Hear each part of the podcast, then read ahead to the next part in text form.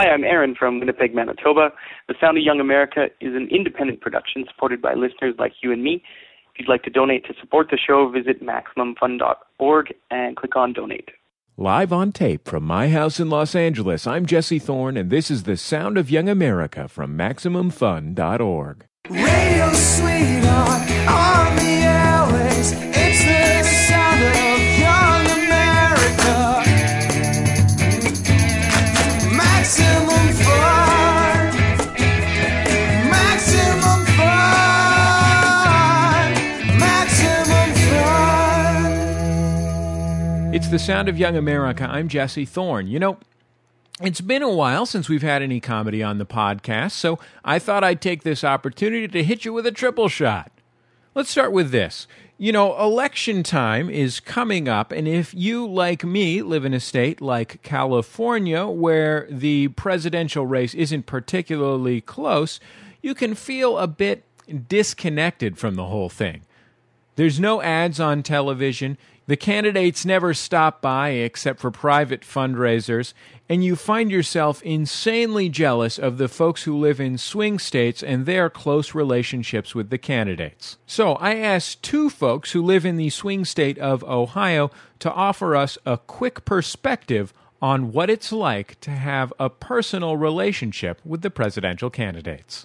Hey there, Jesse. I'm Paul Saunders, and this is my lovely wife, Gail. We're from Dayton, Ohio. Hey, hey. This election year, we're here to give you a little peek at what our lives are like in a swing state. Being a blue state, you guys don't get the kind of personal attention from presidential candidates that we do. Just last week, Barack and Michelle Obama came to our favorite diner and bought everyone a slice of pie. Remember in 2000 when Dick Cheney acted as the first base coach in our daughter's softball game? I sure do. It is great to live in such a highly contested battleground state. Jesse, you've lived in California your whole life. I bet you've never even seen so much as a campaign commercial. Whereas just last week, I rode a water slide with Joe Biden. The other day when I was on break at the factory, I mentioned under my breath that I was still undecided. 20 minutes later, John McCain showed up in our break room with a box full of homemade eclairs doing a funny jig that made us all laugh. It's always been like this, ever since we've lived in Dayton. In 1988, Michael Dukakis let me feed him little pieces of paper. In 1956, I was a senior in high school. I didn't do a scrap of homework that year because Dwight D. Eisenhower did it all for me. He even played the role of Henry Higgins in our school production of My Fair Lady and took my girlfriend to prom while I read dirty magazines in the back of his car. Adlai Stevenson captured a bat and trained it for our amusement. He would dress it up in tiny overalls with a straw hat. He called it the Flying Farmer. Dan Quill killed our neighbor's noisy dog, then killed our dog to appease the neighbor. In 1973, before I met Paul, I was in a really abusive relationship. Spiro Agnew sat with me in a roadside diner all night, till after the sun came up. We drank cup after cup of black coffee, and he just listened to me. After that night, I decided to go back to school and turn my life around. And also, he was dressed like a clown the whole time, which was really funny. The tradition has been going on ever since before we were born. When my great-granddaddy's farm was going bust, William Howard Taft hitched his mighty bulk to a plow and tilled the soil till it was fertile again. FDR let my grandmother slam his gentleman's parts in every book at the Columbus Public Library. Now, the non-election years are pretty slow around Dayton. Yeah, we mostly pass the time eating can after can of soup and guessing how many ants can fit into something. But by gum, you should see the place when the candidates come to town. So you can keep your coffee bars and celebrity hot tub parties, Jesse. We'll keep our boring old swing state any day. Come on, honey. Let's go home. I hear the libertarians are in town. Ooh, I hear Bob Barr is letting people stick gum in his hair. Our swing staters are Teresa Thorne and Jordan Morris. Jordan Morris wrote the piece.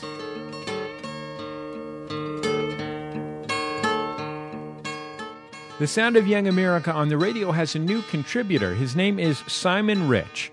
You might have seen his writing in periodicals like The New Yorker, or you might have picked up his books like Ant Farm or the new Free Range Chickens. He was even a guest on The Sound of Young America about a year ago. He's been contributing essays to the radio show. Here's one, a reading of an essay from his most recent book. what I imagine the people around me were saying when I was 11. Oh man, I can't believe that kid Simon missed that ground ball. How pathetic. Wait, he's staring at his baseball glove with a confused expression on his face. Maybe there's something wrong with his glove and that's why he messed up. Yes, that's probably what happened. 12. Did that kid sitting behind us on the bus just get an erection? I don't know. For a while I thought that was the case, but now that he's holding a book on his lap, it's impossible to tell. I guess we'll never know what the situation was. 13. Hey, look, that 13-year-old is walking around with his mom. Where? There, in front of the supermarket. Oh my god. That kid is way too old to be hanging out with his mom. Even though I've never met him, I can tell he's a complete loser. Wait a minute. He's scowling at her and rolling his eyes. Oh yeah, and I think I just heard him curse at her for no reason. I guess he's cool after all. 14. Why does that kid have a black X on the back of his right hand? I bet it's because he went to some kind of cool rock concert last night. Wow, he must have stayed out pretty late if he didn't have time to scrub it off. Yeah, and that's probably why his hair is so messy and unwashed, because he cares more about rocking out than conforming to society. Even though he isn't popular in the traditional sense, I respect him from afar. 15. Hey look, that kid is reading Howl by Allen Ginsberg. Wow, he must be some kind of rebel genius. I'm impressed by the fact that he isn't trying to call attention to himself.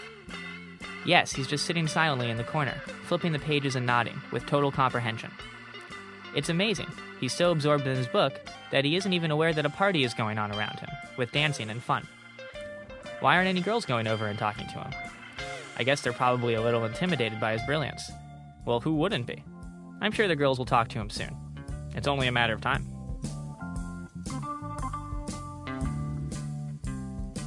16.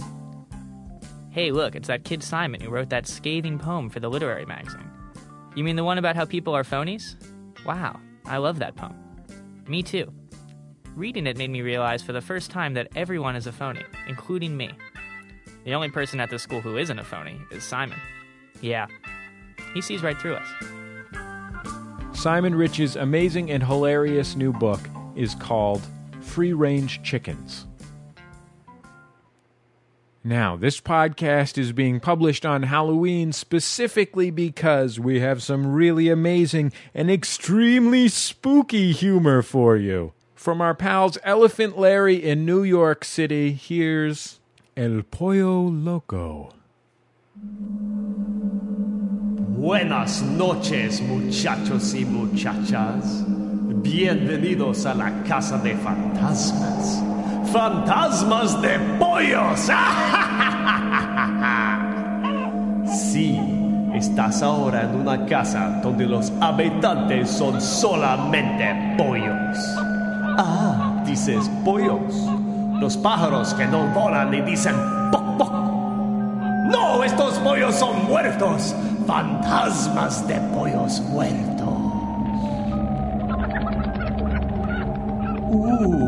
¿Tienes miedo de los pollos? Tal vez te preguntas, ¿es posible que estos pollos están fantasmas?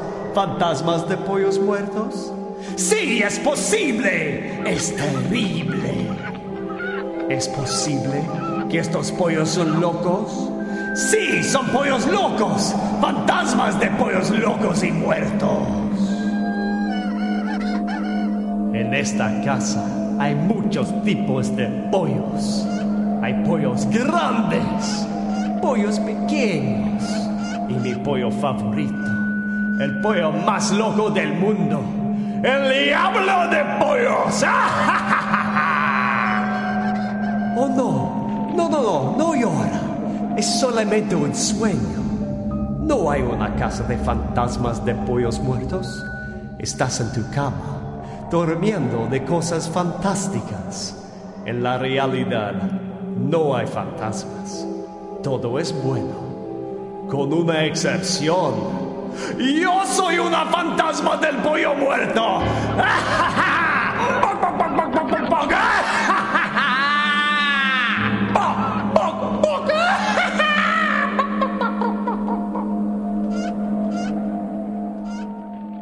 The always brilliant Elephant Larry are online at elephantlarry.com. They have a brand new show coming in December, and they have a new web series on YouTube called Valverde. That's our time for another Sound of Young America program. Our thanks go to Jordan Morris, who wrote the first sketch, and Nick White, who edited it, Simon Rich for recording essays for us, and Elephant Larry for that last and utterly spectacular sketch. We'll see you online at MaximumFun.org and next time right here on The Sound of Young America. Production of The Sound of Young America is supported in part by Ask Metafilter. Thousands of life's little questions answered. Online at ask.metafilter.com.